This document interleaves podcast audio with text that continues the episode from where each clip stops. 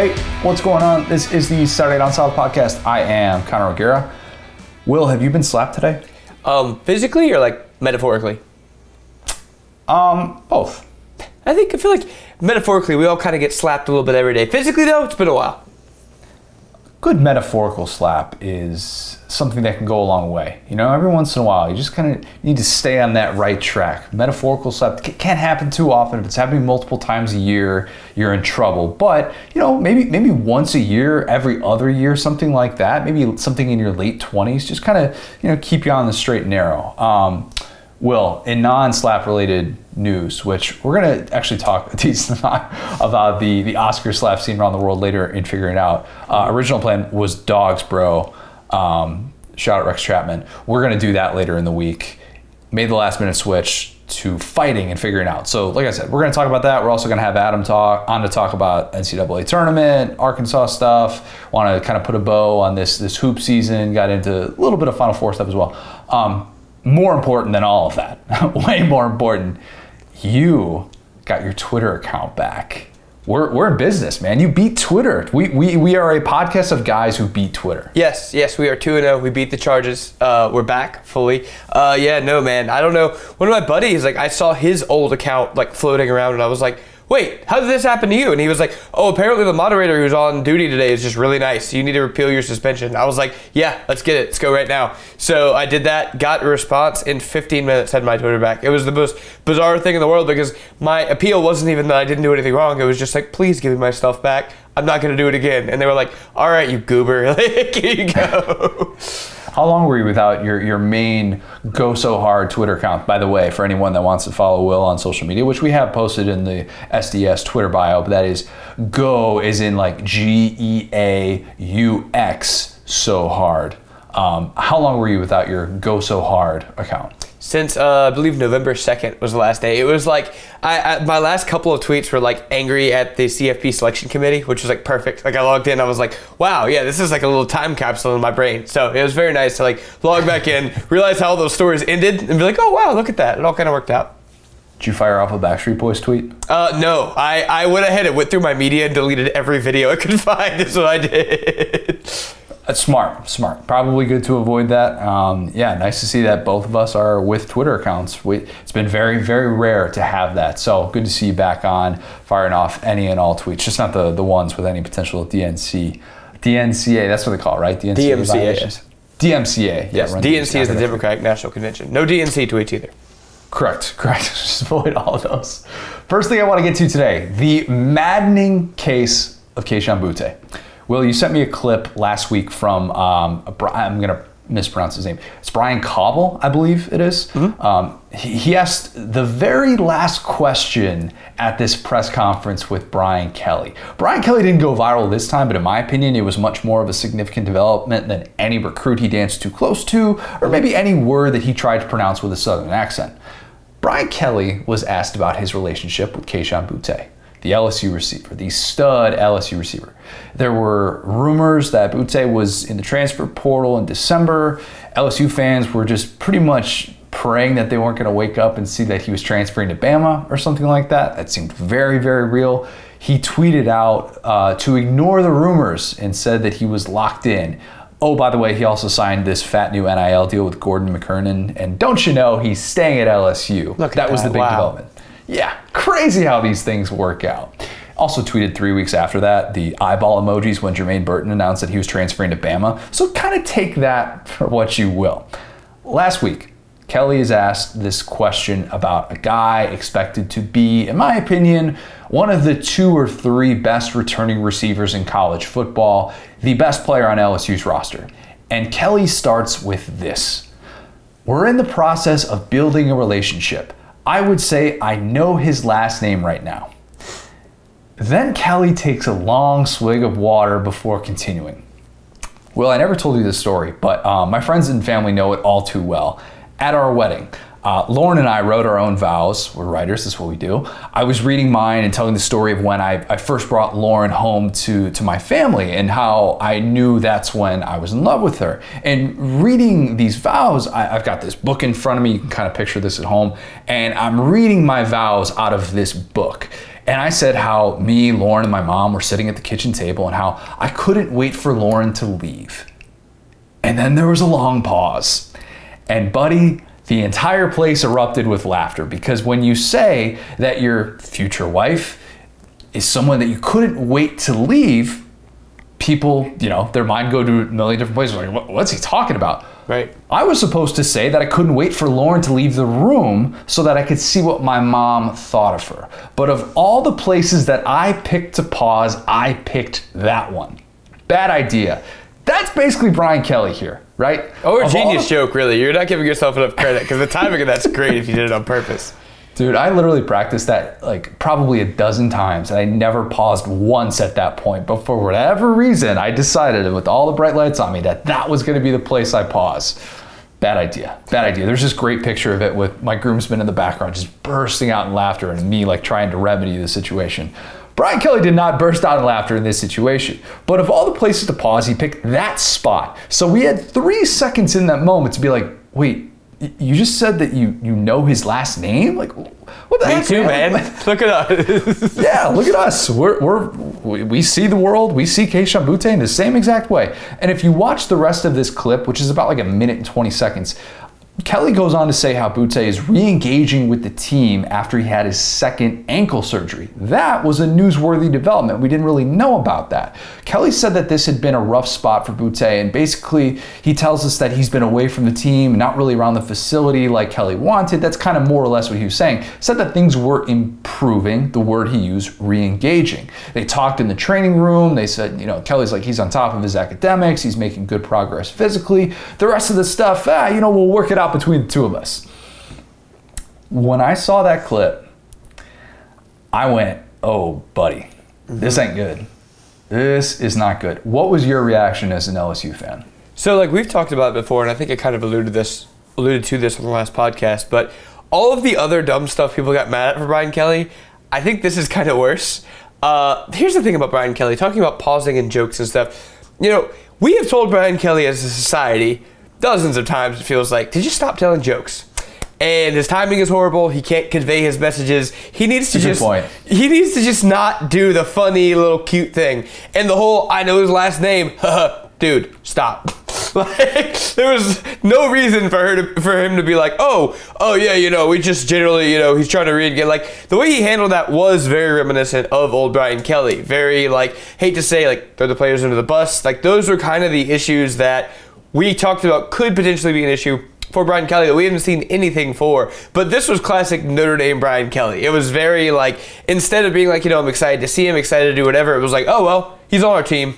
It's like, yeah, dude. I, I, and it, it might not be anything, and we understand that we need like a little bit more accountability in the football program for sure. Yes, and he obviously definitely. brings that, but at the same time, it's like there's no point to doing the Phil Jackson here and trying to send a message to the media. Boutte almost left this team, man. There's no reason to get on his wrong side immediately before camp even starts, till before spring game even starts.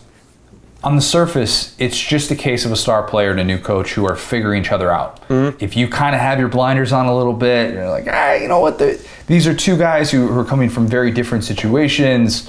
Clearly, there, there needs to be some sort of communication here, and this will all be fine, and this will be a non storyline. And that, that could happen. This type of stuff absolutely happens all the time we just don't hear about it because most coaches aren't stepping up to the podium and saying, I would say I know his last name right now. That's not the way this ever plays out. They make up some BS about how they're progressing in rehab and how they look forward to being a huge part of the team. There's an easy way in which that could have been a total non answer, while Kelly wouldn't even be lying by saying any of that, but instead he went with that route and he decides he's going to try and play it off, whatever the case. If it's like this now, though, What's that relationship going to look like if LSU starts off three and 2 hmm. Will Boutte bail on Kelly and just shut it down, or will Kelly turn his back on Boutte the second he voices any frustration because that's his old school approach? Those things are questions that are worth asking about with a guy who's one of the best players returning in all of college football. Either way, though, I find myself frustrated as someone who would simply just like to see Kayshon Boutte catch a ton of passes and become the next great LSU receiver, right? Mm-hmm. That next great LSU receiver, no longer a punchline. We're no longer talking about these guys being better in the NFL compared to when they were in college. Okay? It's a real thing. You exploded LSU now and you go on to the NFL and everybody talks about you in a different sort of way because of Ja'Marr Chase, Justin Jefferson. Boutte didn't truly take off until the end of the 2020 season when Terrace Marshall, another guy pegged to be the next great LSU receiver, opted out. The last three games that year, basically unguardable, right? 27 catches, 527 yards, four touchdowns. Should have been five touchdowns, but he did the single most maddening thing there is on uh, that you can do on a football field, which is drop the ball before crossing the goal line. He was Very- too good. He had to he had to hold himself back. Had to put back the touchdown. Welcome to the Kayshon Boutte experience, though. He Yep. is almost too casual with it at times. And look, it, it's been pretty touch and go with him at LSU, partially because of stuff like that, and lately because of injuries. I was there when he went down against Kentucky. Looked bad from the jump, play on the sideline. It's an ankle deal on a seven yard play in a 21 point game. Boom, he's done for the year just like that. At the time, he was tied for the national lead in touchdown receptions. For another month, and I forgot about this, he was still first in the SEC in touchdown catches, right? Remember how we kept saying over and over, like, oh yeah, like this quarterback, like, who was it? Ah, who, it was somebody had more touchdown passes than like Bo Nix. Even though they had been out, oh, it was the Miles Brennan Bo Nix thing a couple years ago. Yep. Miles That- Brennan yep. was having more touchdown passes than Bo Nix, even though Bo Nix had another month after Miles Brennan was out for the year.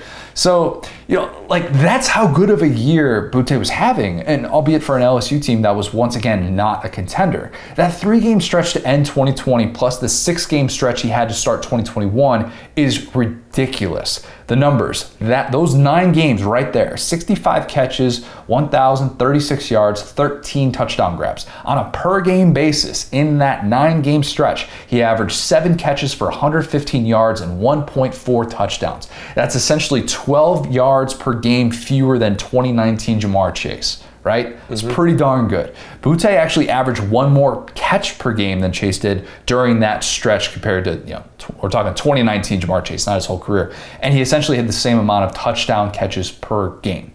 When he was out there, he made it look easy. I'll always be amazed when a guy knows he has someone beat after he catches a slant and the corner is maybe playing press coverage on him and two or three steps after he kind of you know gets the edge and, and, turns the corner he knows he's gone the guy has no chance of keeping up with him Boutte can do that with ease. He can win one-on-one battles on the outside. He's obviously not some physical freak like Julio or Calvin Johnson, Amari Cooper, but there's really nothing he can't do at the receiver position.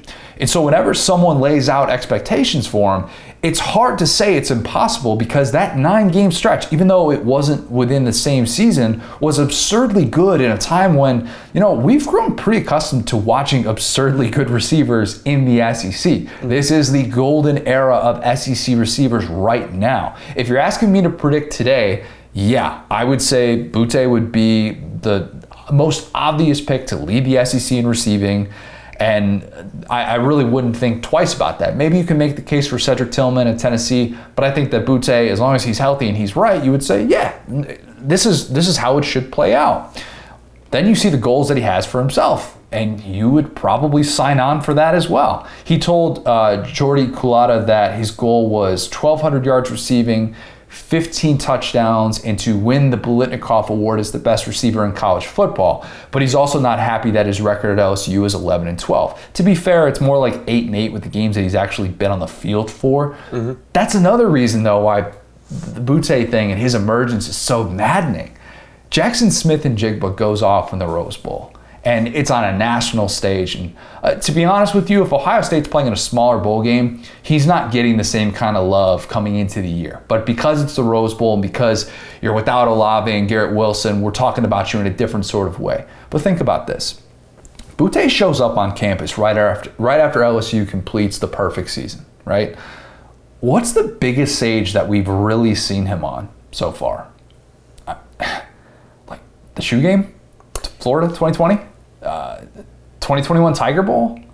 Yeah, You know? I mean, I guess in a sense, like any ranked matchup in the SEC could be a big stage, but yeah, considering that LSU has not been good enough to hold up their end of the bargain, Yeah. that's actually a really good point. Yeah, I mean, hasn't played in a bowl game because LSU wasn't self-imposed bowl ban year one, and then uh, this past year he was out for the year, of course, with the ankle injury, so or out for the latter half of the season. But that's kind of the maddening thing about this is, you know, we're, we're really not seeing him shine when, for an LSU team that has been relevant. Whereas, you know, like you, you look at the start of his career and you'd think, oh, surely this guy is going to play in a bunch of big time games. I mean, even Michael Crabtree at Texas Tech was playing in some big time games, especially in the later part of his career, and we got to see him shine on that stage. And I'm not saying that Boutte is in that same stratosphere just yet, but I'm also not saying it's impossible at this point. Boutte that night against against Auburn, which I know LSU fans, you're trying to you, you want to get that out of your memory, right? Because of course the comeback ridiculous touchdown grab. One of those many, many plays in which Max Johnson was like, oh, Boutte, single coverage, over the top safety, I don't care. I'm throwing a Kayshon Boutte. That's what I'm going to do. Mm-hmm. And Boutte does this thing that so few athletes do. Barry Sanders used to do it. They score a touchdown and they are, like I said earlier, so casual about it. Almost too casual it doesn't look like a big deal. There's not this rush of excitement. Some of these guys, you see them get into the end zone, it's like, whoa, have you ever been there before? Mm-hmm. This is the highlight of your life right now. He looks like a guy who has been there before, the end zone. He has 14 total touchdowns in his first 16 college games. In his first 16 college games, three of those came in that 308 yard outburst against Ole Miss when he set the single game SEC record for receiving yards, and he did that as a true freshman. Mm-hmm. If we were look, if we, like if we were just looking at that, we would pencil him in for another monster year without any thought whatsoever. But the health stuff, maddening. It is. I now find myself worried about a guy who had two different ankle surgeries in the last five months. I don't know if he's going to be the same guy in the open field. That's not normal to see that back to back like that. That tells me, oh, yeah, this didn't really work out. Maybe it was a little bit different than what we originally thought, or maybe he rushes rehab. We, we don't know the circumstances surrounding that, but you're not supposed to have two surgeries on an ankle like that in, the same, in such a small time frame. It sucks that we only got half a season of Kayshon Boutte in his prime so far. Even with that, though, his first two seasons, 83 catches, 1,244 yards, 14 touchdowns. I say this is maddening because I want to be excited about Boutte in 2022. He is going to be around what is easily the best group of receivers he's played with. And I'm including 2020 in that category as well, right? Because even, you know, Marshall opts out at the end there, but I think there's more depth in this group. It's totally different than last year when we're asking, oh, who's going to complement Boutte? Who's going to be that number two guy? Which uh, I mean, amazingly, we had that question and it didn't really slow down his production at all. He was still unbelievable when he was healthy in the first half of the season. Even though Boutte isn't going to have Max Johnson throwing him footballs pretty much every single time he runs a route, this is still supposed to be when we see him have a full season and maybe his biggest season yet. Pre draft year. And look, I'm supposed to be writing about whether we see Boutte put up a 2014 Amari Cooper or like a 2019 Justin Jefferson, Ja'Marr Chase type of season. And instead, I'm wondering if he's healthy. I'm wondering if he and Kelly are on the same page, and I'm wondering if Boutte is going to stick around with LSU if if it doesn't somehow get off to an incredible start. And I listened to Matt Moscona talk about this. I, I think Matt does such a great job making sense of situations like this uh, he is plugged in at LSU in ways that I probably will never be, admittedly. Um, and I, I, thought he brought up a great point. At the very end of Kelly's full answer to that question about Boutte, he said, I'm not that hard headed. He's a good player. Matt? Thanks, man. Thanks, thanks for throwing that in there. Why couldn't you say that first? Um, Matt brought up something that should make LSU fans breathe a little bit of a sigh of relief. Brian Kelly knows that making sure he's on the same page as the best player on the team is pretty important in year one. He, he understands that. Bad joke aside, weird timing aside, he gets that. He fully gets that. And you could almost see that switch flipping in his brain as he's coming out with that answer. That's also easy to say right now. And it might even be, uh, uh, uh I don't want to say it's totally easy for Boutte to say this because we haven't heard him speak. I don't want to put words in his mouth. But if he were to speak, it might be easy for him to say that everything is fine and getting better with Kelly because it's also still in his best interest from an individual perspective and a team perspective to bounce back from surgery number two on that ankle, put it all together for a full season. But file this one for later. Remember how much actually playing football changes things with relationships. Mm-hmm. Before the start of the 2020 season, Tennessee is making sure it has Jeremy Pruitt's extension done. They wanted to get that pen to paper before week one. Let's make it happen.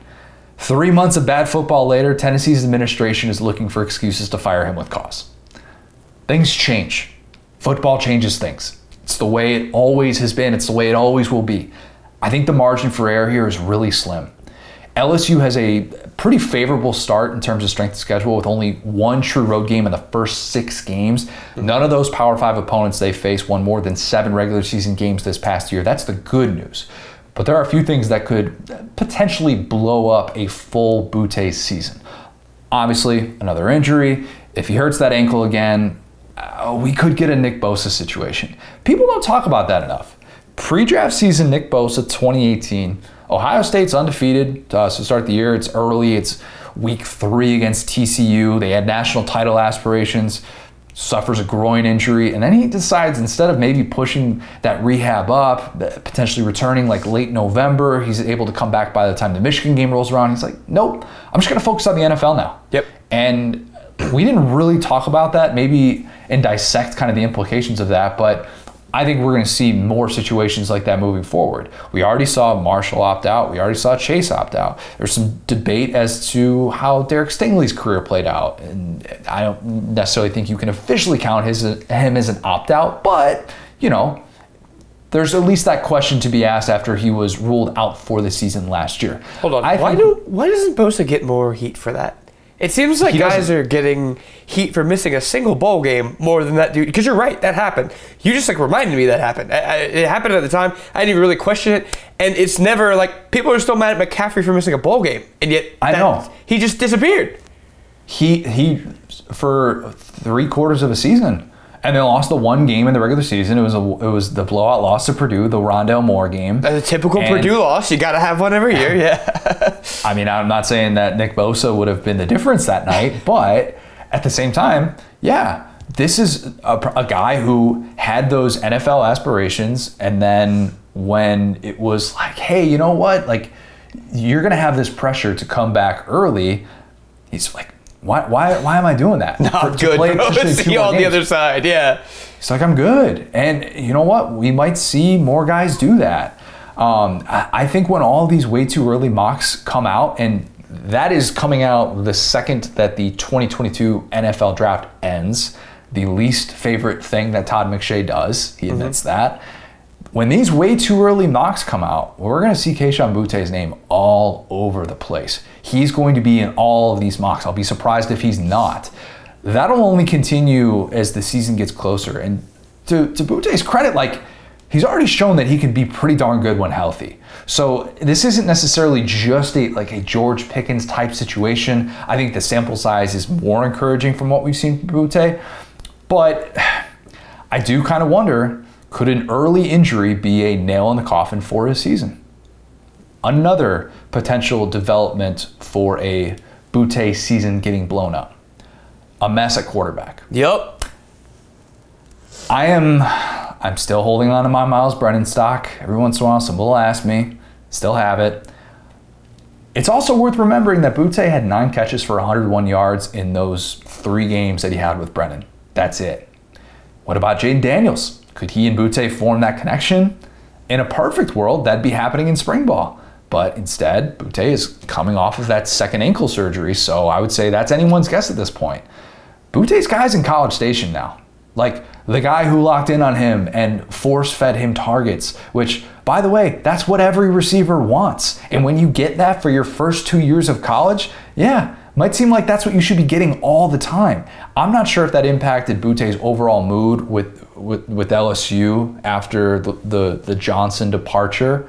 Wouldn't surprise me. Why wouldn't he be a little bit kind of miffed that your guy is gone now? So if LSU ca- can't figure out the quarterback situation or there's some sort of divide in the locker room, that's bad news too. He is used to getting targeted like crazy. I don't know how he'd react if LSU were to lose a game wherein he only got five targets with some quarterback that he doesn't really have that on-field connection with. And the last thing that could blow this this Boutte season up, it's LSU just not being very good. maybe the offense is good, but it's more losing. And Boutte hits a point where LSU's out of contention, SEC West aspirations up in smoke. Maybe he just says, you know what, this isn't what I signed up for. I signed up to be the next Ja'Marr Chase. Instead, I've got three years of listening to people saying, What's wrong with LSU? Even though, look, I'm not the problem. And his defense, he's not the problem. Mm-hmm. He's not the reason that LSU has plummeted in the last two years the way that it has. But uh, Moscona brought up how, like, LSU's offense dropped by a touchdown when he wasn't on the field he's going to have something like that in his back pocket if he's not targeted or if things aren't going well. And I don't necessarily blame him. Usually I kind of side with the team. It's like, hey, kind of get over it. He, his value is there. it's painfully obvious to oh, yeah. anyone who understands that American football is the game where you need players to score touchdowns and not goals. Anybody with two eyes can see that, all right? That's why I want Boutte to be right for one more year. I really, really do. But it's been maddening to watch this play out so far. Will, any thoughts on your guy? Yeah, honestly, I think you did a really good job breaking that down. I, I think it's a couple of things. Um, I mean, I definitely, I'm done apologizing for this bum team in LSU. Just to be honest with you, every single season it's like, oh well, yeah, uh, 2019 Joe Burrow's gone, but Ja'Marr Chase is coming back and he's gone. Nope. All right, Terrace Marshall's there and he's gone. All right, Arik Gilbert, he's gonna be and he's gone. All right, Kayshon Boutte, he's gonna and nope, he's hurt. And so like, it just feels like every time like you know, if, if this was even a year ago, I would have been like, oh yeah, like breakout season incoming, like based on you know all this different stuff. But it's like you're right. It's like on one hand you have Brian Kelly who you know has had a mercurial uh, relationship with some of his top players kind of ever. You know, if you get in the doghouse with him early, it's it's been proven that it's hard to get out of that. Um, and then yeah, obviously we've had all these guys who have been these big stars and for one reason or another couldn't put it together. And I think yeah, the QB battle is a huge part of it. Uh, I think that if you're Boutte, you're rooting for Miles Brennan just because he's a guy who, um, you know, spread the ball around really well. I think that he played really well when he has played, when he's been healthy, which obviously hasn't been very often. Um, but yeah, Jayden Daniels, obviously, you know, any quarterback that is a dual threat quarterback, obviously as a receiver, you only benefit from one of those threats, right? You that when the quarterback runs as a receiver, you're just blocking. So you know, for his numbers, you kind of want Brennan to be there for the overall strength of the offense. Who really knows? But from his perspective, who cares? I think at this point, you know, he has one season left. He's kind of probably just trying to get his number up, help, help get his numbers up, help LSU win, get to the next level. Um, and then, yeah, I mean, I think that you hit the nail on the head as far as you know, Max Johnson and Jake Peetz. Like they both had a very like. I hate to say simplistic understanding of football, but it's like they were like this triforce. It was like Jake Peetz and Max Johnson and Boutte, and it was like, yeah, the easy answer was always just chuck the ball to Boutte. And I think that he's a great player, obviously, but you know that Auburn game you talked about, it was just target after target after target, especially in the first drive. Whenever they went to those scripted plays, it was just Boutte, Boutte, Boutte over and over and over again. And like I said, I think that he's a very great receiver. I'm not discounting that, but that's why he plays a completely different style than someone like Ja'Marr Chase, where Burrow was spreading the ball out to all these different weapons. With Boutte, it was a lot of force feeding. And so, yeah, I think that he's he's just been a victim of circumstance. There's no better way to explain it. I I would love for him to have a big season, but there are just so many moving pieces.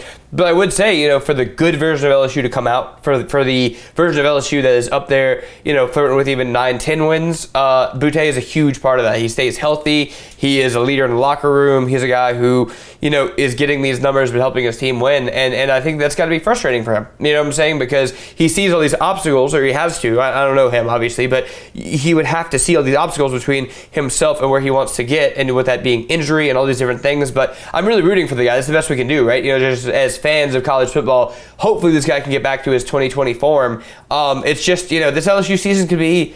Uh, any any permutation of 20 different things after these last two seasons i'm not on the optimistic camp anymore yeah you can't be you, you really can't be and, and I, w- I would love to sit here today and say with full confidence that he's going to deliver one of the best seasons we've ever seen from an sec receiver i can't assume that at this point. You just cannot when there's already so many potential landmines to break down. And who knows? Maybe maybe everything will line up, and this will end up being just kind of a, a, little blip on the radar. We'll look back on this quote and go, "Hey, it was good good for them. They figured it out. Those two guys got on the same page. They were able to have those conversations. He stayed healthy." Which is a big part of this and maximizing his potential for a full year and LSU had one of the you know better offenses in the SEC. There is absolutely a path to that happening. If you had to pick I- one outcome, would it be first team All American Kayshon Boutte or slaps Brian Kelly like Will Smith, Kayshon Boutte? Give me first team all there. I'll bet on the talent. I'll still bet on the talent. Oh gosh, Brian Kelly. How many times do you think Brian Kelly has been close to getting slapped by a player? I bet a lot, to be honest with you. Even hearing his former players talk, it's like, you probably wish you would have slapped this guy, don't you? I feel like Brian Kelly, this version of Brian Kelly, would tell us if he got slapped in practice. He'd be like, "Oh yeah, one of my players slapped me silly today," and then he shows up with like this red handprint on his face. Like, "Oh, you literally were assaulted today." Oh, thanks. Probably deserved it. Anyways. Anyway. Moving on from that, uh, we'll get to we'll get to more slap content in a bit here, but let's first kick it to Adam Spencer. We've got the Final Four field set. They decided they didn't want to invite the SEC out of fear that the conference would win another title, of course. Which, which it hasn't done in uh, a decade now. Uh, but anyway, we uh, we dig into that. We dig into what Arkansas did to reach the Elite Eight by beating Gonzaga. Adam witnessed that in San Francisco, and then we talked a little bit about the future of SEC hoops and much much more. Here is our guy, Adam Spencer. I'm now excited to be joined by a very special guest. It is Adam Spencer. Adam, I uh, I appreciate you not blinding me with a highlighter shirt like the one that you wore uh, the other day, front row, San Francisco. Did you rock the highlighter er, highlighter sweatshirt? My bad. Um, did you rock that so that you could identify yourself at some point during one shining moment? I didn't even know I was going to be sitting courtside for that game because for the semi or for the for the Sweet 16 games, I was actually up in the auxiliary media section in the upper deck. So I just figured this is a comfy sweatshirt and uh, I'm just gonna wear this. And uh, but now, yeah, now I'm gonna be looking for myself during one shining moment, see if I have. I mean, I fit the definition, right? I was shining on uh, on Saturday night, so that's Yeah. for sure. Yeah, I was like, "Who's that idiot in the highlighter?" Like, "Oh no, that's Adam. That's Adam." No, I, I recognized it pretty pretty early on. I was like, "Oh dang, Adam got." When you get that front row seat for those games, it just kind of like changes your perspective of that. Like that to to be able to see it that close, and you of course got what was um, not really that eventful of a uh, of an elite eight matchup, and then of course everybody was talking about you know what what Arkansas did against Gonzaga, which was an awesome game. So I, I want to start with that. Uh, I know it's a familiar end for Arkansas with the Elite Eight loss, um, maybe to a team that's going to win the national championship.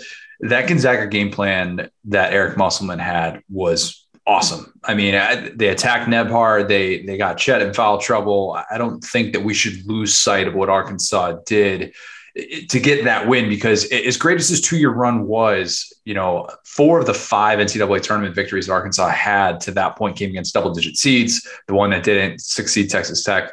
But beating Gonzaga the way that they did to me said a lot about Eric Musselman and kind of moved him up into an even higher echelon as a rising coach in this sport. And I'm guessing it did for you as well. Yeah, I mean, he's absolutely like he set the bar for that program now. Like now, elite eights are the expectation instead of the exception, and that's where Arkansas should be. You know, this is a proud program. You know, Nolan Richardson got him to the top. Uh, you know, he had him in the Final Four in '95. He won it all in '94. So Arkansas can be and should be a consistent title contender, and Musselman has him there, and momentum is trending in the right direction in Fayetteville. You know, he's got an elite recruiting cra- class coming in. Uh, you know, he's probably going to have Jaylin Williams back. Uh, I, I, would guess that Jalen would declare for the draft and then keep his eligibility and Yeah. just see what the NBA is saying about him. Uh, and you know, JD Notae, he's uh, he's probably going. He still has one more year, I believe, if he wants it. But uh, I would say his draft stock's not going to get any higher than it is right now. So I would potentially expect JD to leave. But uh, then they've got one of the top recruiting classes in the nation coming in. Uh, you know, they got Nick Smith coming in. He's going to be an instant impact player. So Elite Eight is going to be the bar again next year, and that's just where Musselman has this program, and that's a great. He's done a great job in a short amount of time. feels really sustainable. All the points that you just brought up there. And I, I lost sight of this as well this year because sometimes you see the familiar faces and it's like, oh, Jaylin Williams is out there. We knew that Notae was playing a big role for this team last year as well. But you know, it's it's very easy to forget. Lost three of their top four scorers and to get back to an Elite Eight, one of two programs in the country to do that, Houston being the other. It, it's just not a given that you're able to have that kind of success with very different teams. And now I feel like, as you said, this should be the floor for Arkansas. If there's one thing that can prevent that from happening, one thing that, that could prevent Arkansas from being at this spot, this is the yearly expectation that could potentially be a snag. What do you think that is? Um, the freshmen not panning out. You know, mm. there's uh, there's we we saw this sort of with uh, with Cal and even with uh, Coach K a little bit. You know, John Calipari used to just get the most talented freshman that he could get and just roll the ball out there and say, "Go play, fellas," and uh, that worked.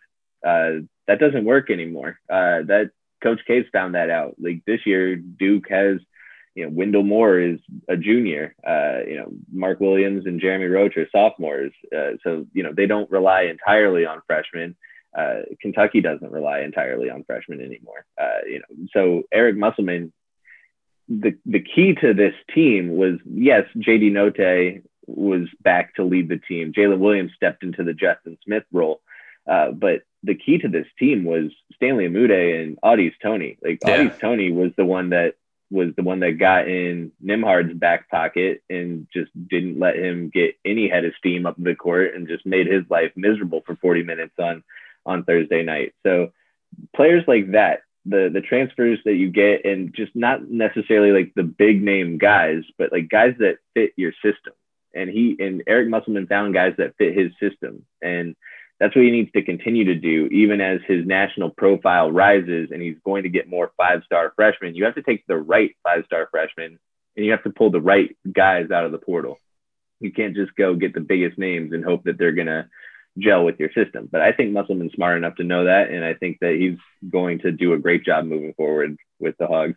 Yeah, it's a it's an interesting model because it's a little bit of a it's kind of a hybrid of, of, both of going out and getting a guy from South Dakota, getting a guy from Jacksonville University. Like this isn't necessarily the way that we saw it done 10 years ago. But at the same time, it's almost like his ability to evaluate talent is what could potentially separate him and seeing these fits within his program. And uh, again, like, like you said, not everybody has been able to kind of work out there, but at the same time, it does kind of feel like he has sort of cracked the code of how to be this, this modern coach, how to play a style that, that your players actually buy into.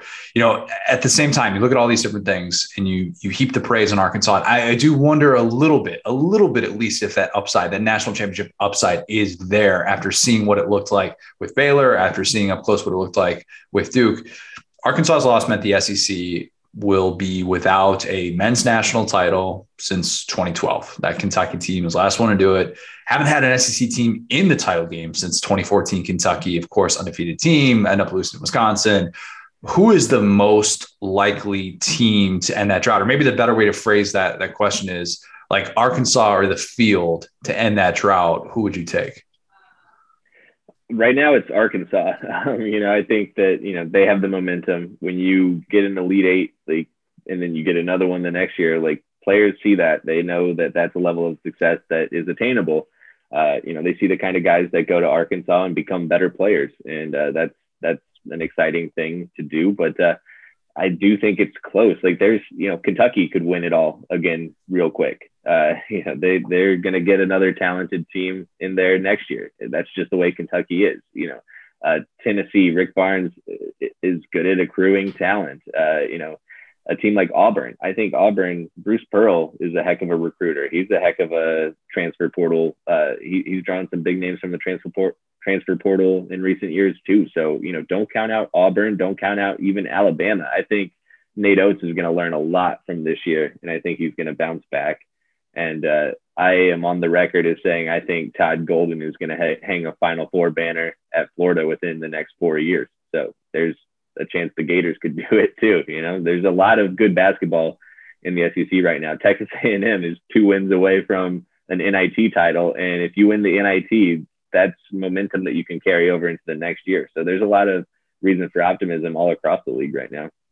I agree with that. I also wasn't really crazy about the uh, the Bruce Pearl quote about the SEC beating up on each other, and that that's why that they had you know this type of run in the NCAA tournament because like it doesn't hold the SEC back in any other sport. All right. And we would laugh you out of the room if you said that in, in football. Okay. And it just, I, I, just think it's as simple as like the league has gotten better and the March success has not coincided. And it's a really hard tournament to win. It really, really is. But where do you kind of land with that? And what do you make of the way that it's played out, not just this year, but now looking back and realizing, wow, like it's, it's been eight years since an SEC team played in the national championship.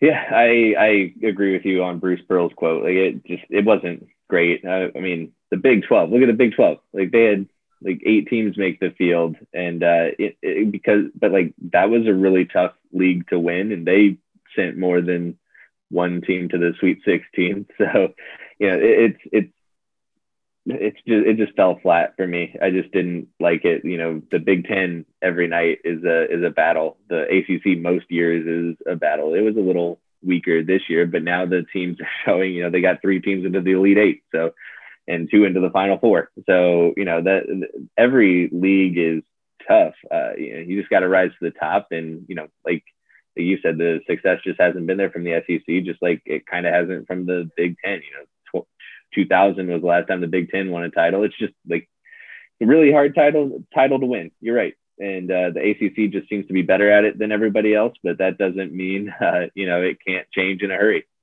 Yeah, it's, it's kind of weird that that three power conferences now are working on a drought that's going to be a decade plus with the Big Ten, 2000, Pac-12, of course, 1997, that Arizona team, and it, it is uh, it, it's always interesting to see the way that coaches will try and spin that because Pearl's the same guy who's saying before the NCAA tournament, hey, if you're nine and nine in the SEC, that means you deserve a bid. And then after the tournament, he's like, well, you know, we all beat up on each other, and you know that's why we didn't perform well. It's like, well, can't, can't really have uh, both worlds in that. Um, I, I do think that we overplay results in the NCAA tournament too much, but at the same time, we talked about this beforehand, and and with Cal not getting it done with this team was going to impact his legacy. It just was. And maybe history will look back on this and we'll say, you know what, it was just St. Peter's having a, a George Mason type run. And we'll look back, like, you know what, Mike Krzyzewski lost to a 15 seed. Tom Izzo lost to a 15 seed. Like it happens. It's just a one off. This tournament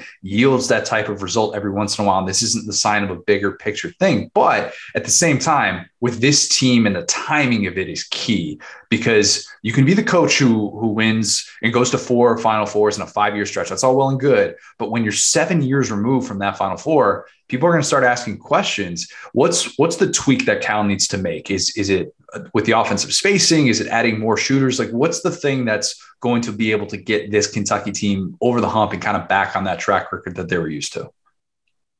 Yeah, it's adding more shooters. He's got to continue to embrace the three, uh, and he's got to do it when it counts. You know, he he kind of got away from that in that St. Peter's game. They started tightening up offensively, and uh, you know that's just not going to like you got to play loose you got to ha- like the players have to know that if they miss a three that they're not going to get benched right away. And that hasn't always been the case at uh, at Kentucky. Um, so it's just you you just got to embrace where the game is going or else you know if that seven year streak becomes eight years that's a long time in Lexington and there's going to be some discussion uh, warranted or not about whether the game, the modern college basketball game has passed Cal by or not, you know. But you're right, you know, the great coaches do lose to 15 seeds. Izzo, Calipari, uh, you know, we've got uh, Krzyzewski, uh, Frank Haith, you know, all the greats. uh, 15 seeds. I had to get that joke in there. Yeah, yeah, yeah. That's got to land, of course. Um, our uh, our social media manager Alex threw out a really interesting question, and uh, it was it was top five SEC basketball programs moving forward, and it's a pretty clear top five now, especially with LSU dealing with Will Wade fallout. So it it looks pretty obvious, at least in this juncture, before Florida actually you know gets um, games with with Todd Golden, and all those different things. So we both agreed Arkansas number one. Then you had uh, Auburn at two, Kentucky at three, Bama at four, Tennessee at five, with, like you said, Florida rising into those rankings soon.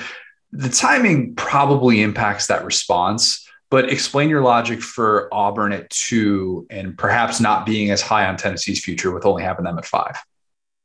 Uh, the Tennessee thing is simple. I, I, just think, you know, if we're talking about like the next five years, is Rick Barnes still going to be coaching? And in five years? That's that's my question there. He's getting up there in age. How many more years does he want to do this? Um, that that's all the the Tennessee thing. I think he's a great coach. I think he's brought in a ton of talent to Tennessee. The results haven't been there in the tournament, but you know when when you snap a, a streak for, since 1979 of winning the SEC tournament, you win the SEC tournament. That's a successful season. Like don't get me wrong, that is a successful season at Tennessee. But yeah, the results haven't been there in March. But that's my only question about Tennessee is just how long does Rick Barnes want to keep doing that? So I I knocked it I knocked the Vols down to five. Um, and Auburn, I'm just, you know, Bruce Pearl gets talent. You know, he's got another uh, good player coming in in this recruiting class. You know, he's going to bring some guys in through the portal. Um, you know, I bet it, will be interesting to see if Walker Kessler sticks around. He's getting some like late first round buzz. Um, you know, so we'll see what happens with uh, with Auburn's uh, draft decisions. If uh, Allen Flanigan, if he comes back, I mean, he has a chance to really put this past year behind him when he clearly wasn't at full strength. He was just grinding it out. So I'm higher on Auburn's future a little bit. Uh, you know, Calipari only needs one good year to get the critics off of his back. And, uh, you know, um, I think that uh, Kentucky's always going to have talent. It's a brand name. He's always going to be able to get talent in there. And uh, Nate Oats, I just think is just going to, like I said earlier, he's going to learn from this past year he's going to get guys in there that are a little more consistent, uh, that fit his system a little bit better. And uh, I think that the future is bright in Tuscaloosa too. Who do you think is at their respective program the longest then? Musselman, Cal, or Pearl, keeping in mind, like, I, and I picked those three. I figured that was fair because they're all kind of really similar to age. In age, Muss is 57, Cal 63, Pearl 62.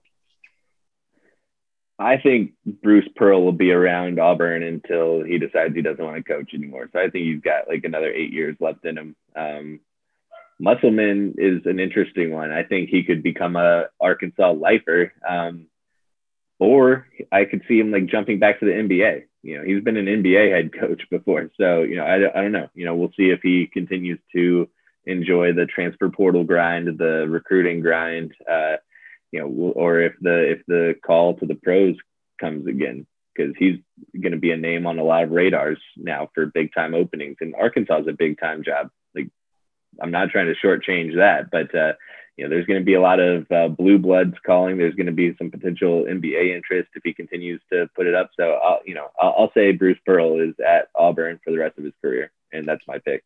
Yeah, nobody's going to make this comparison, um, but the, there are some Jim Harbaugh type type vibes with the Musselman NBA conversation of being a guy who is now um, coached at both of those levels and Harbaugh, like the intrigue of wanting to go back, and and of course the interview with the Vikings. I'm not saying that Musselman is, is, at this place at all. Arkansas fans not saying that, but if that situation were to present itself, where Harbaugh kind of wanted to right the wrong of the San Francisco 49ers, the way that that played out, and you would you'd be like, all right, well, that's what you're negotiating against. You're not worried about him leaving necessarily for another program. I think he would be if he's in college, he's at Arkansas, but that's going to be the thing moving forward with Hunter Yurachek is ah, do I have to worry about this guy maybe scratching that itch again after the way that it fizzled out with Musselman in the NBA and the pro ranks?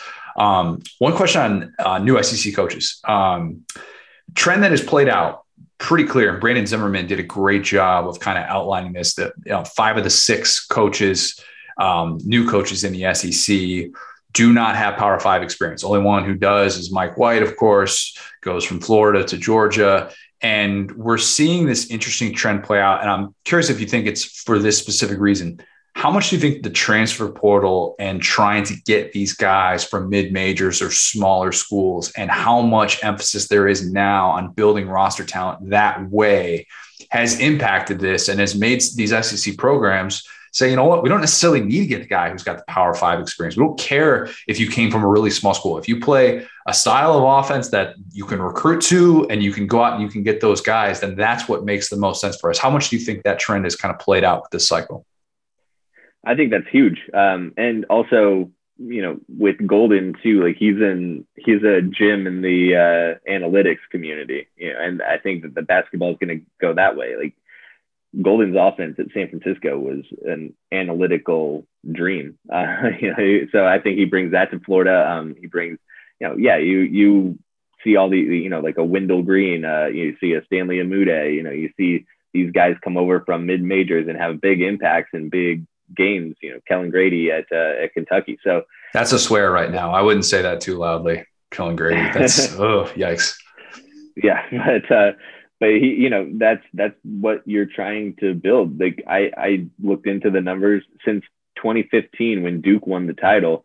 The past five national champions championship winning teams have not had a freshman among their top three scorers. Mm. Uh, they so it's a it's freshmen are great, and you know Duke could break that cycle this year with Paolo um, obviously being up there and uh, AJ Griffin being up there, but uh, experience is so important in March Madness specifically because Villanova, you know, you see like Jay Wright gets his guys, they play together, uh, you know, and then like every three years they're in the final four. Uh, you know, it, it's it's like clockwork. You know, he he gets his guys, and they Kansas is a veteran laden team. Ochai Agbaji, uh, you know, David McCormick, they've been around. Uh, you know, I think that that's what Cal was missing this year was kind of a, a key player who had been around. This was Tshiebwe's first year. This was Wheeler's first year. This was Grady's first year and then you you know Ty Ty was so important, but he could you know you can have a freshman like that if you have the support around him, kind of like Arkansas last year. Yeah, you know they had a good team, and then Moses Moody was the X factor, um, and you know you can build a team like that, and that's kind of what Duke has done with Wendell Moore being like a leader on that team, and Mark Williams and Jeremy Roach knowing a little bit about the system, and then you can plug Paolo and AJ Griffin and uh, and Trevor Keels into that. So yeah, I think you're right. Like that's the kind of stuff that mid majors have been doing for years now uh, to build that system, and then like every four years, like making a tournament run with a senior laden team, and uh, so that's going to become a trend. I think at the SEC with this current uh, hiring cycle. You're right. Final four. Um, everyone's talking about UNC Duke. I get it. Be weird if they weren't. I wanted to check in with you and uh, make sure you're still all right after what Kansas did to Miami in the second half of that game. It just felt like they were they were just trolling you with every single shot, every single and one. I know you love it when players yell out and one as it's going down. That's your favorite thing as well. Like that just felt like they were, and especially doing it in the state of Illinois. I mean that, gosh, you probably watched that second half and just like we're sitting there biting a towel or something a dagger to my heart, Connor. it was a dagger to my heart. Uh, yeah, I I was so excited after that first half. I was like, all right, I picked Miami to make the final four in our in our uh, re-pick of yes. the re-pick, and uh, and and I was I was so excited. They were uh, 20 minutes away, but uh, what a what a disaster of a 20 minutes that was. Uh, yeah, so I I'm picking Kansas to win it all now. You know, I, my previous picks have been Kentucky to win it all and Arizona to win it all. So, uh, so you know, with uh, with that in mind, I'm picking Kansas to win it all now. Kansas Duke national championship is your personal hell, right? Oh yeah, and that's so. Of course, that's what's going to happen. It, it's, it's it's it's as it's as destined as uh, Coach K's final season has been. Would that though kind of make it all right though to see Coach K come up short in national championship? I, I've tried to figure out if there is a good scenario for the way that this played out. Obviously, like everybody had the tweets before the Elite Eight matchup. We're all hogs. I get it. Um, I, am trying to think if it would be more satisfying to watch him lose to UNC one more time, or if watching him lose to Kansas. Because if I lose to Kansas, then I win my bracket pool because I had Kansas winning it all originally, not in our repick bracket. But I don't know, man. Like you you were there, you kind of saw the pageantry of it. Does it feel like team of destiny type vibes if you were a betting man like and, and not just picking with with your heart in mind but if you were putting down money on this and I, I don't know what the updated odds were but i was blown away that it was only duke plus 1400 or something like that in the sweet 16 but if you were a betting man duke would have to be the favorite right yeah i mean just Paolo Banchero is as cool as a cucumber. Like Filthy. nothing, nothing phases that guy. Uh, Mark Williams is a menace in the paint. Like he he only blocks three shots against Arkansas, but he altered at least a dozen just because of his presence and his wingspan there in the lane, and just uh, so like that that's a great combo. Jeremy Roach has proven time and time again this tournament that you want the ball in his hands late in games. Uh, you know, AJ Griffin I just I really like this. Uh, I really like this Duke team. I hate that I'm saying that, but I really like this Duke team, and I just don't think anything is phasing them. I, and I think Coach K can sense that. I mean, he was just like beaming with pride during the press conference. He was like, "Look, like this this team has grown up so much this tournament."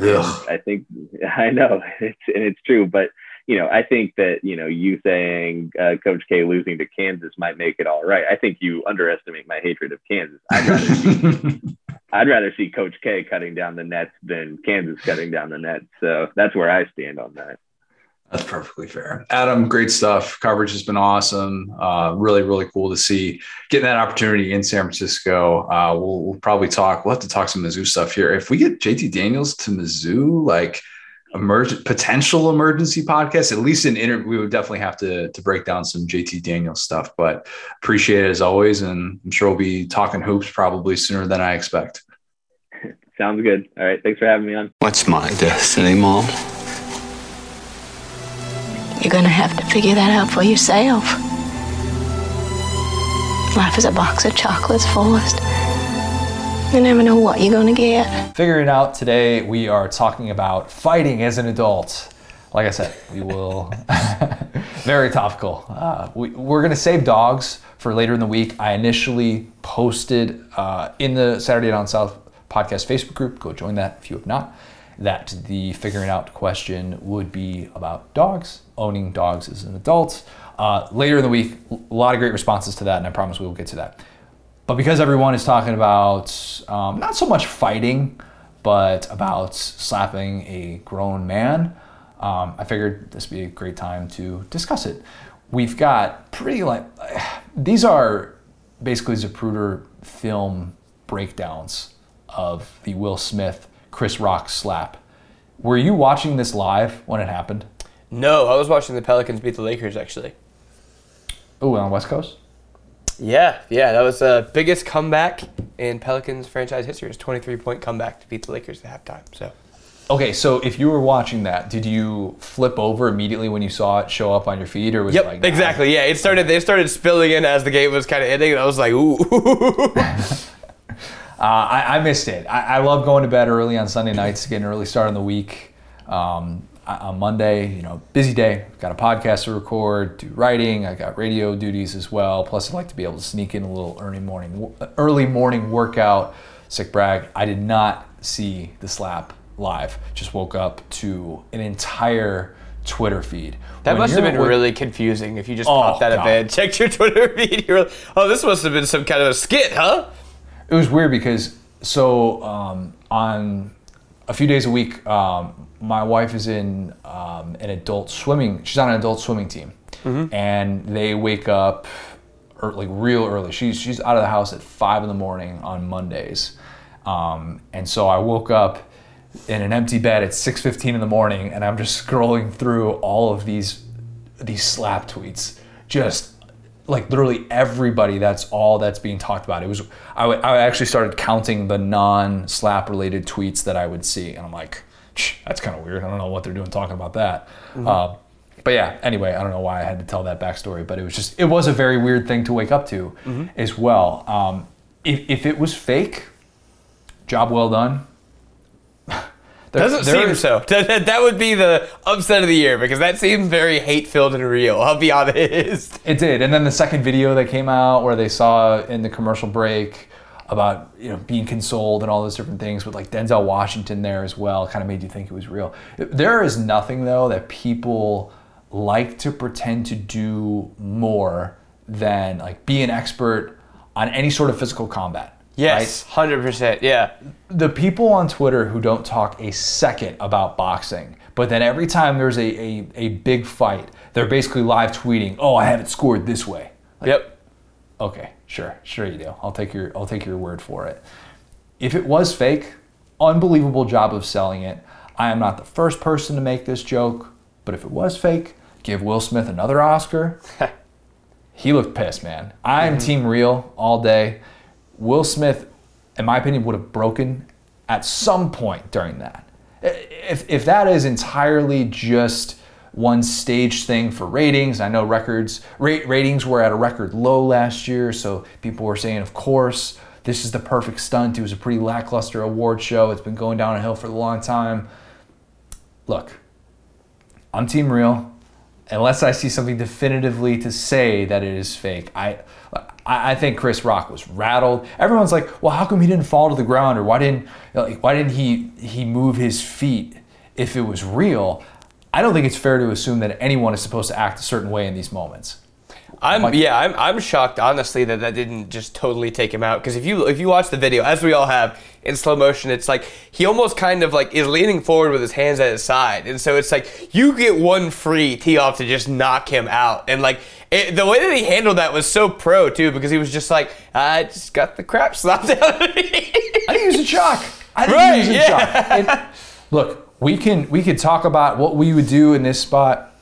Everyone's got a plan until they get punched in the face. Yes. Right. Mike Tyson knows. We all react differently. And honestly, having Will Smith come up to you as you're telling jokes at the Oscars is literally the most unrelatable situation ever. Yep. So I don't think any of us can assume that Chris Rock is supposed to act a certain way in that moment. I'm actually listening to this true crime podcast right now. I promise this relates. Um, it's called The Thing About Pam. Really, really good. Dateline NBC. One of the things that they mention is how they'll have spouses discover their loved ones dead or just attacked, and how you can honestly never tell who's guilty based on the 911 call. They've had hysterical reactions that have been fake, they've had hysterical reactions that have been real, and they've also seen calm people who are innocent, and they've had calm people who were incredibly guilty. You just don't know. You just don't know how you're gonna react in a spot like that. I don't think we can really know. I don't know if we're ever going to really truly know. Will, as someone who has taken a punch before in a non sanctioned setting, what was your initial reaction when it happened to you? Oh, oh yeah. So that's the wraparound. So I'll just go ahead and tell the story. Uh, so I'm gonna say, good. yeah. So this was gosh, like NBA playoffs last year. I just randomly missed a couple of episodes, and it was because I got sucker punched at a Hawks game.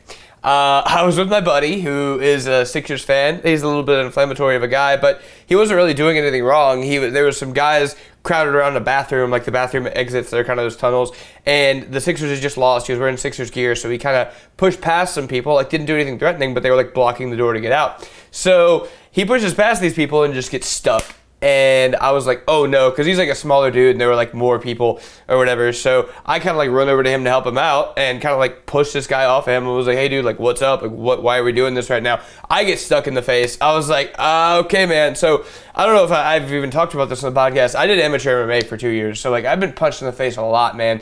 So it, it doesn't really like it never really rattles me. It's something. It's it's like you know you never get ready for it. You know what I'm saying? Unless you're like like like in a fight fight. But um, I was like, okay, cool. I've just been punched in the face, and I like looked at this guy, and I was just kind of like like put my hands up. I was like, hey man, uh, not doing this because.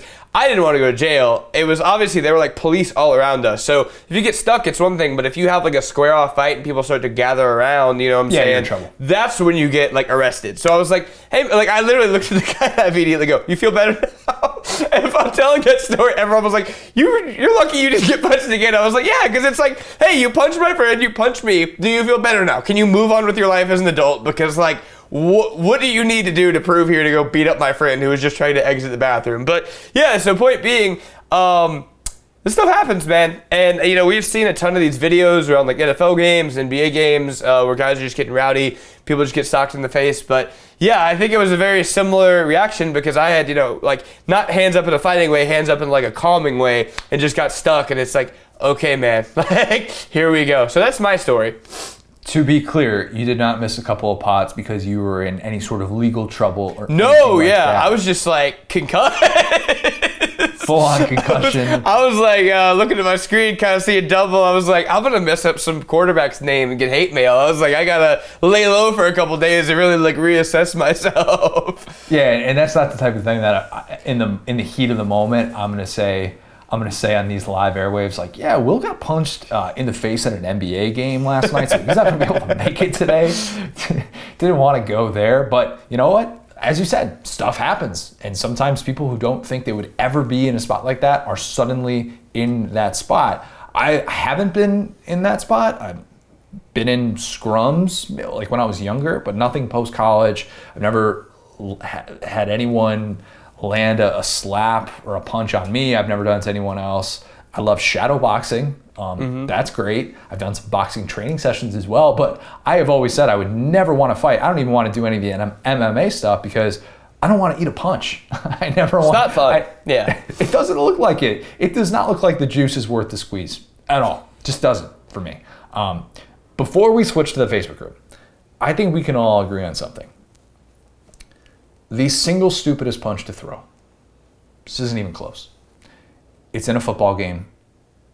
Throwing a punch at a dude who was wearing a helmet. Yes, hundred percent. I was thinking about this. It might be the most instant form of regret there is. Of anything. Of anything you can possibly do. Think about how few things you can have regret within two seconds. Because, best case scenario, you make contact with the helmet. It is a stone cold lock that the puncher is going to be in more pain than the punchy. Mm-hmm. I, if so, if someone has been in a, this type of situation, correct me if if I'm wrong here, but I honestly think that's why we see some football players spit. I really do. It's disgusting. I'm not condoning It's more it. effective though. You're not wrong. It is more effective. It, it will at least get a net positive for the for the spitter in terms of inflicting harm on the other person compared to a punch. Yeah, it's a wimp move. I get it, but it's effective, and that's what you're all. That's what you're trying to do. But you never know how you're going to react in that specific moment. I will say another dumb punch is the guy who tries to sucker punch the other guy and then realizes that the other guy is built different. Those are always the best videos God. on Twitter. Is when the sucker punch guy like like winds up, throws all of his body behind a punch, and this dude just eats it, looks back at him, and laughs, and it's like ah, oh no. That's the the fight scene in Superbad where the guys they step outside at the house party and he just like takes a massive swing at him. He's like, Mark, Mark, Mark, Mark. Tiger got out of the cage. yeah, yeah, exactly. He just gets yeah. Oh, I got a warrant out, warrant out for my arrest for nonviolent crime. the movie's unbelievable. Yes, love Um, it. Anyway, what were we talking about? Oh, yes, Facebook group. Uh, questions that I asked Have you ever been in a fight as an adult? Have you ever taken a punch slash slap? We'll open it up to that. And then, what would make you punch slash slap someone for your significant other? Also, the Oscars slap being real, yeah or no? Um, we got a few responses here. Uh, a couple of these are really, really good. Um, let's start with this from Caleb Tillman.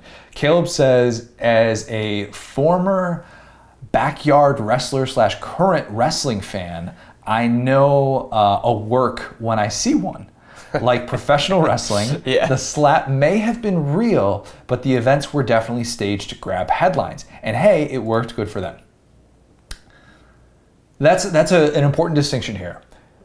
I think the slap was real. I don't think there's any way it, it was faked. Um, in terms of like you know the movie style thing, right, where you're kind of going into the slap. I I don't. I think that's out the window. I think we could all agree that that's that that's real. If you're saying this is fake, you're saying what Caleb is. You're saying the circumstances around it, surrounding it, uh, led to that moment. It was always going to be timed with the joke that Chris Rock made about Jada Pinkett Smith and the alopecia, and that that's what was going to trigger Will Smith in this sort of way.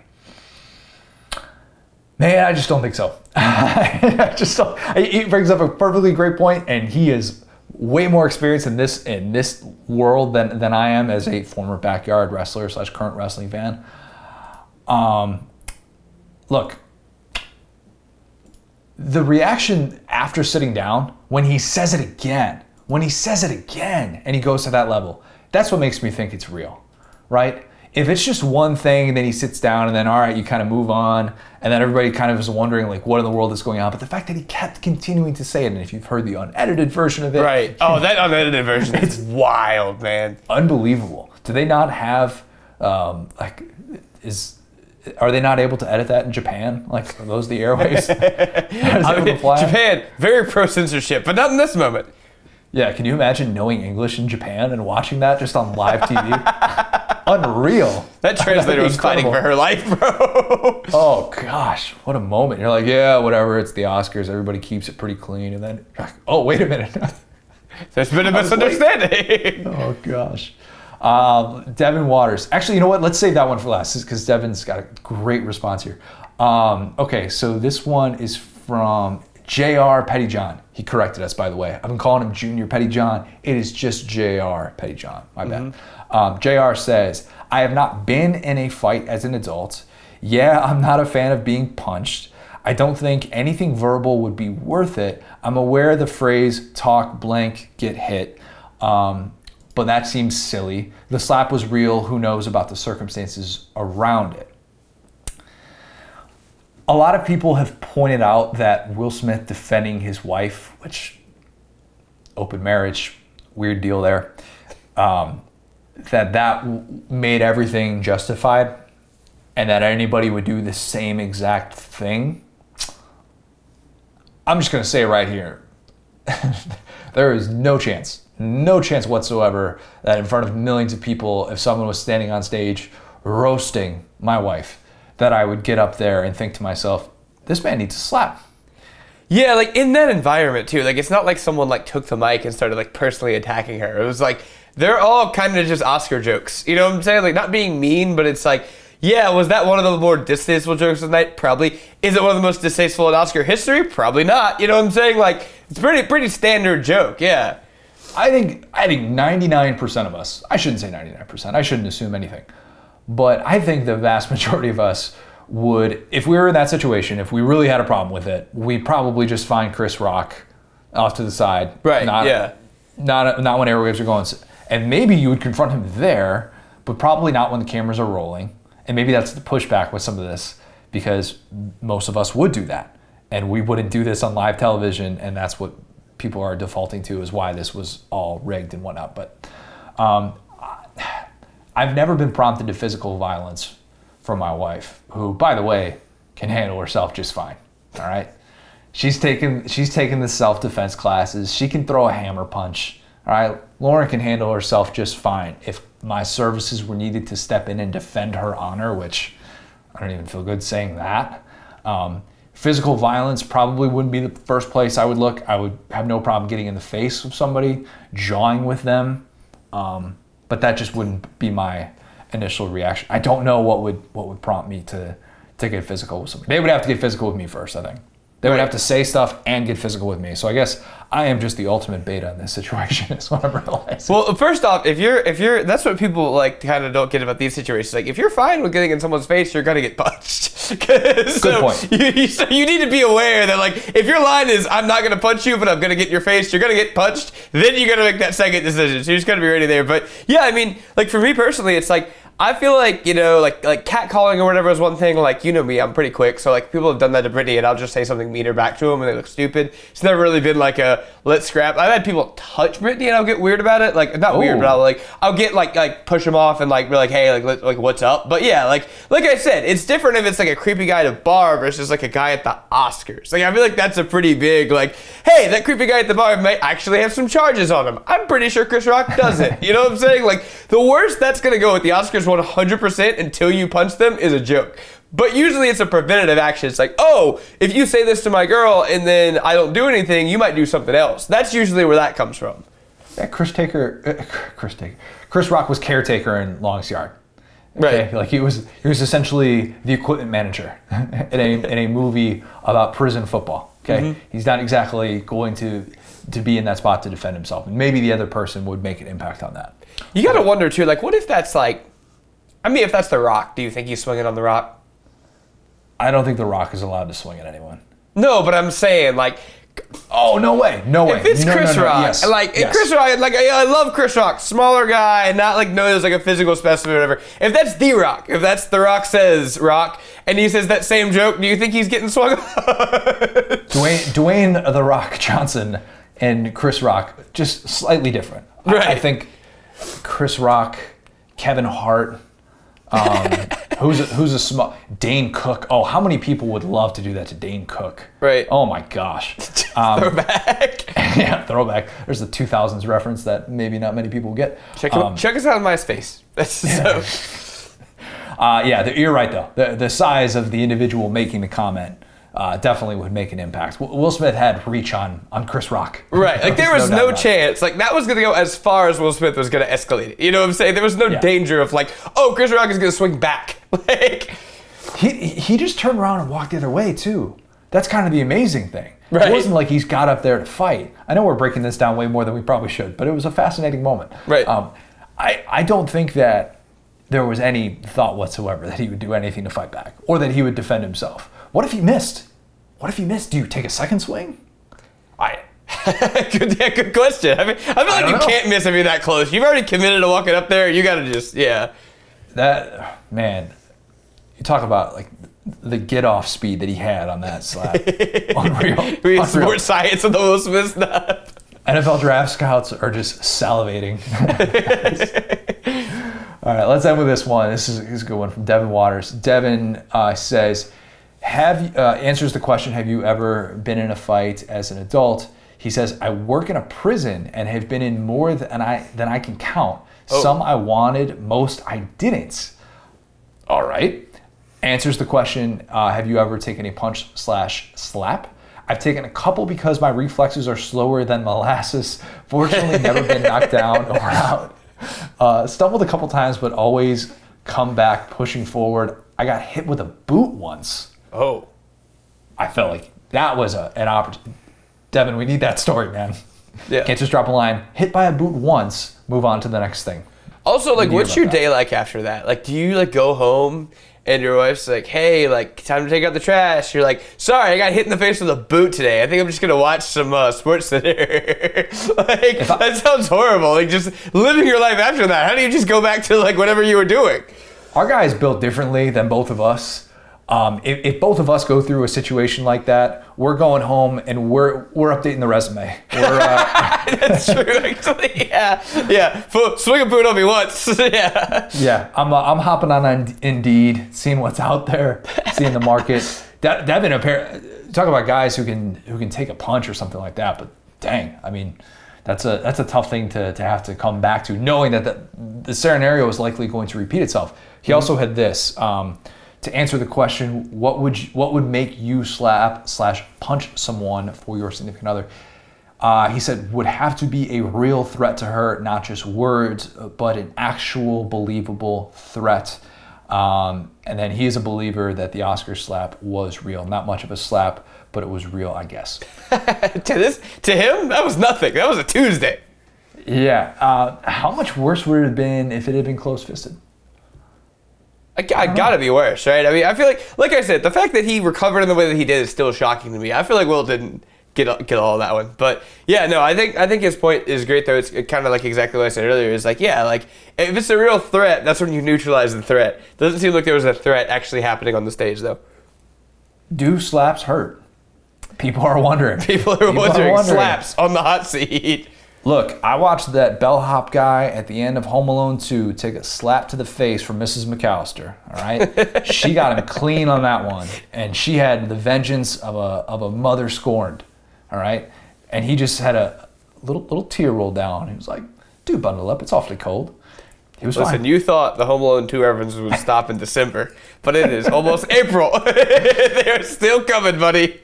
It is a year-round movie. People that don't watch that during, you know, March, uh, come on, like when that when that comes on, um, what is it like? Uh, oh, what? I changed the name of the channel, ABC Family, whatever the new name for it is. When that comes on, every single time, that's getting a watch from your boy. All right, I think that covers it. Fighting. Yes, uh, Devon, if you or Devin, if you want to respond to your comment and just kind of give us a little bit more detail, please. I'm fascinated by this. that. You're a king for dealing with that, and yeah, just just keep crushing it at that. Man, we need people like you, man. Exactly. yeah. It, thicker in skin than I have, for sure. No doubt about it whatsoever. That's incredible. Uh, if you have not, leave us a five star review. Subscribe to this podcast if you have not already. Subscribe to College Football Uncensored as well. Go subscribe to the Saturday Down South YouTube channel as well. Join the Facebook group. Hear your name read on air with Figuring It Out or Bold and Brash. Thanks, guys. Uh, enjoy the Final Four. Talk soon.